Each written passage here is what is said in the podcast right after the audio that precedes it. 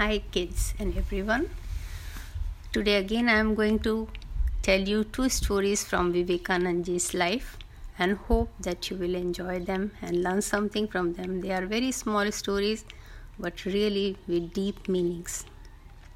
First story goes like this that while Vivekananda was traveling all over India and preaching the teachings of his Guru Ramakrishna Paramhans, one day he was going through a village and uh, he went to a house to get some um, some food.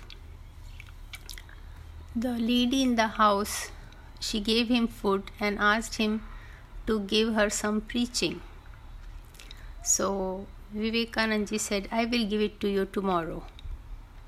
And then the lady said okay tomorrow again please take alms or the food from my house.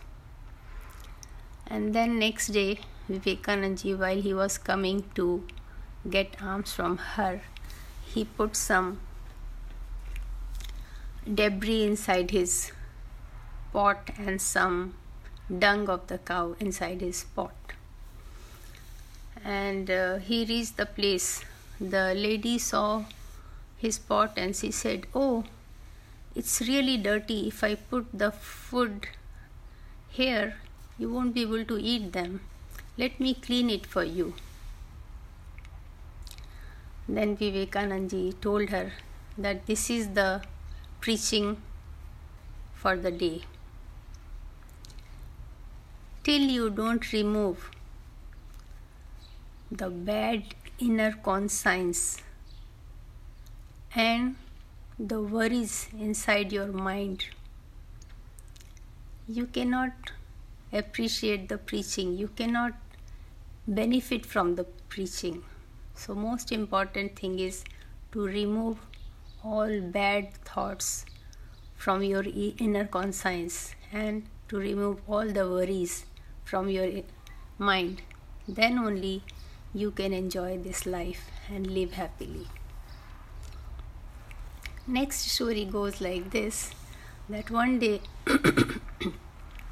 Ram Krishna Paramhans, when he saw that uh, Vivekananda Narendra, he was called then, was meditating the whole night, then he said, Narendra, I have got eight siddhis, means eight very powerful um, things which can do uh, now you will think like they are magical powers. Uh, and uh, you can use them because i never used them in my life. The narendra asked will they help me in attaining to god? Then um, ramakrishna paramhans said no they won't be able to help you for that but they will help you in getting anything in this world you ever need.